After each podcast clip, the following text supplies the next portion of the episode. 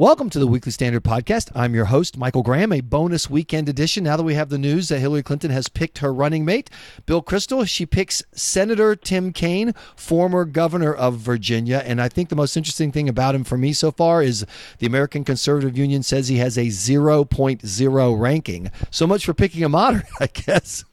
Yeah, by Democratic standards, he's a moderate because he is a serious Catholic and therefore is personally pro life, though and has urged a few times that there are things be done to reduce the numbers of abortions. You know, I like him. I live in Virginia. I lived in Virginia when he was governor. He was a pretty moderate Democratic governor. You're almost forced to be in a state like Virginia, though. Um, his voting record is on the left, but he doesn't engage quite as much in the incendiary rhetoric of the left. Um, so I personally like him. I think most Americans by the end of this campaign are going to very, very much wish that the tickets were flipped, that, that Mike Pence was on top of the Republican ticket and Tim Kaine was on top of the Democratic ticket. Neither is very exciting, but both are respectable standard bearers of their of their political ideologies. And I think that's the summary of uh, who uh, Senator Tim Kaine is as a politician that the typical voter needs to know. So let's go to the politics of the pick. Uh, Nate Silver, the pollster 538, who like so many others, has admitted that he's gotten a lot of stuff wrong in the era of Trump uh, tweeted out that he thinks people are underestimating just how realistic the possibility is that Donald Trump could win the presidency. And he thinks that the Tim Kaine pick reflects that the Clinton campaign doesn't seem to believe it. Is this whistling past the graveyard? Is this overconfidence? Is this a smart pick? If you think Trump can really win, how does the Tim Kaine pick look to you, Bill Kristol? Yeah, I'm not sure. I, I agree with Nate Silver about the fact that Trump could win. You and I have discussed this during the course of the week on podcasts and stuff that uh, different people at the Weekly Standard have written. I'm not sure everyone at the Standard agrees with this, but I certainly think, excuse me, that um, Trump has a real chance. One and three, one and four. Uh, the polls have tightened. He's down two or three points, um, and he's tapped into something, obviously, uh, in, in Middle America.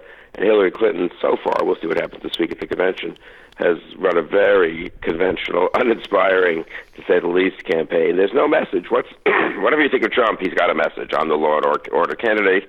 Uh, it's time for change. I'm going to bring change. I'm going to bring it fast. I'm with you.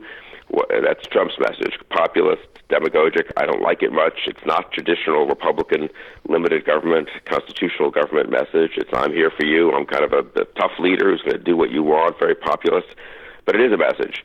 That strikes me as the problem with the Hillary Clinton campaign. And Tim Kaine does not help that. Uh, I'm not sure any pick would have helped it that much, but he is the most cautious and conventional pick. Uh, Jay Cost commented in an email that he, it reminded him of uh, Tom Dewey in 1948, the New York governor, whom everyone assumed was going to beat the unpopular incumbent Harry Truman. Tom Dewey made a very safe pick, picked Earl Warren, then governor of California, governors of the two largest states, you know, New York and California, both respectable moderates, and they campaigned complacently to on to defeat in November. And I could see Clinton Kaine being uh, very cautious, very respectable by sort of liberal lights, uh, and ending up uh, being surprised by Trump. Trump could afford to make, almost had to make, I think, a uh, a safe and conventional pick. If you're the guy who's way, way, way out there and you need to reassure a few people, you want to pick a reassuring figure. Clinton has been around forever. Picks a reassuring figure. It's a little odd. Yeah, and it, it raises, or to me, it answers the question of which of the two theories of this campaign does Hillary buy into? The two theories one is that it's going to be a campaign of base versus base and you know Trump is going to you know get angry talk radio folks who've been wanting their revenge on the Clintons for 25 years, and you know people who are really upset about terrorism and immigration to pour out and turn out in unusual numbers. Well, the you know uh, high school grad or lower white collar, I mean uh, uh white uh, working voters. And so the pick for her to turn out her base would be someone like an Elizabeth Warren, maybe uh, the senator from New Jersey, uh, Cory Booker, and ha- and throw the Obama base against the Trump talk radio base. But she clearly has bought into the other theory of this race, which is that it's going to be Trump, yes or no. And she's going to make the voting against Trump as easy as possible. Yeah, I don't, and I think that's not crazy because Trump is a little crazy, and uh, Trump no is certainly defeating Trump yes right now. If you look at the polls, is Trump? Uh, do you approve or disapprove of Trump? Trump's numbers are horrible, even worse than Clinton's. But I think there, so I guess I'd slightly modify your formulation, though, by saying you could believe that you want to make it a referendum on Trump, but don't you still want to have more of a populist tinge to your ticket to let the people who are tempted by Trump come on over? I guess that would be, for me, the criticism of the Kaine pick. I, I don't, and I'm not sure I have a better pick for her exactly, but I do think Sherrod Brown, the senator from Ohio, uh, Elizabeth Warren, the senator from Massachusetts, I, I personally would prefer Tim Kaine to them if, if something were to happen, if, if Hillary Clinton were to win and something terrible were to happen and someone had to become president of the United States, I'd feel less uncomfortable with Tim Kaine in the, in the Oval Office. But I'm not the, the typical swing voter, I don't think. And the question is the populist voters, some of them went to Obama in 08, 012, tempted by, especially in 2008, uh, enticed by the promise of change. Now Trump is a candidate of change. Doesn't Hillary Clinton want to have a little more to give them than a very establishment frankly pro-business, pro-trade governor of Virginia, pro-business governor of Virginia, pro-trade senator from Virginia. It is the old Democratic establishment. As I say, from a governing point of view, I would argue it's a little more responsible than Elizabeth Warren or Sherrod Brown.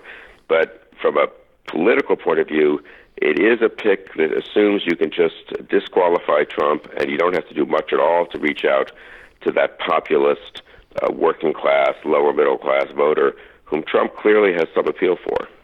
So, what about the idea that this is a pick designed to get Bill Kristol to endorse the ticket. Or some other uh, uh, uh, governance conservatives, you might call them, people looking at what the government will actually do with the next president, and say to those suburban uh, traditionally Republican voters, those college-educated white collar, uh, white, uh, yeah, white collar voters. Hey, look, Tim Kaine. Yeah. He's kind of come on. Can't you see him up there working with Hillary? She's going to be a boring, typical politician who's actually going to, you know, do some compromise deals and stuff you care about. She, her foreign policy is not going to be as as awful as as Barack Obama's. Come on, get on board.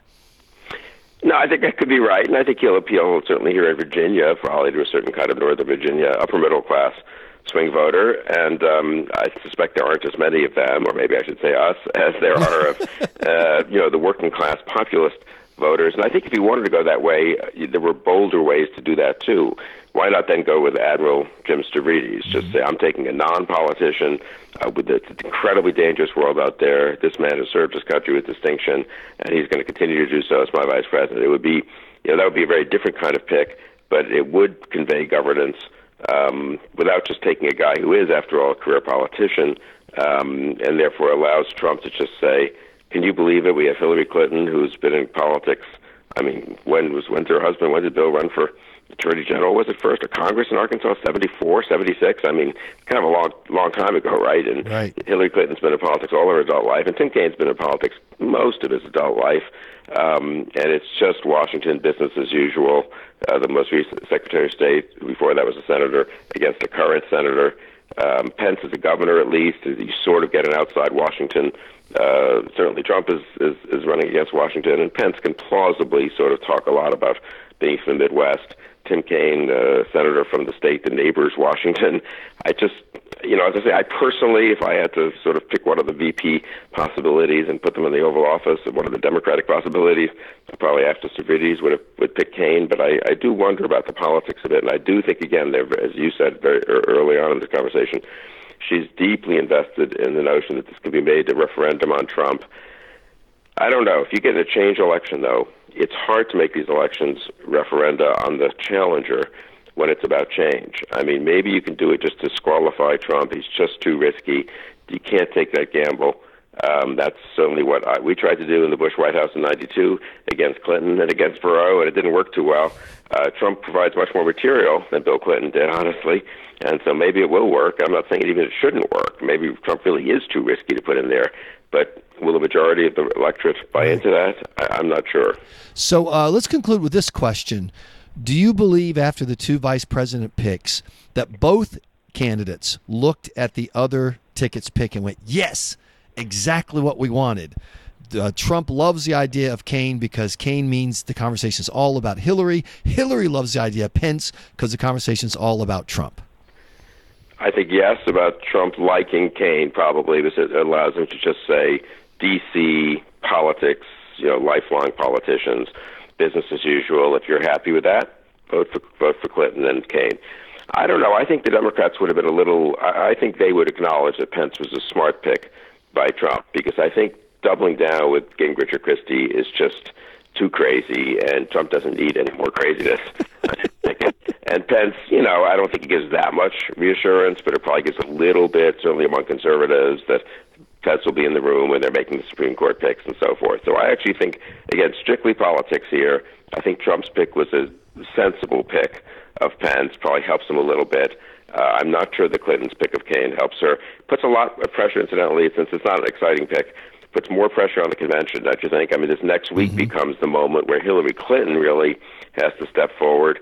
And I don't know which way does this cut. They're going to have a convention. Someone was saying one of the mainstream reporters I ran into in, in in Cleveland this past week was saying can you believe what a C-list convention this Republican convention was? A bunch of has-been celebrities and mm-hmm. oddballs, and just the Trump family. And there's some truth to that, actually.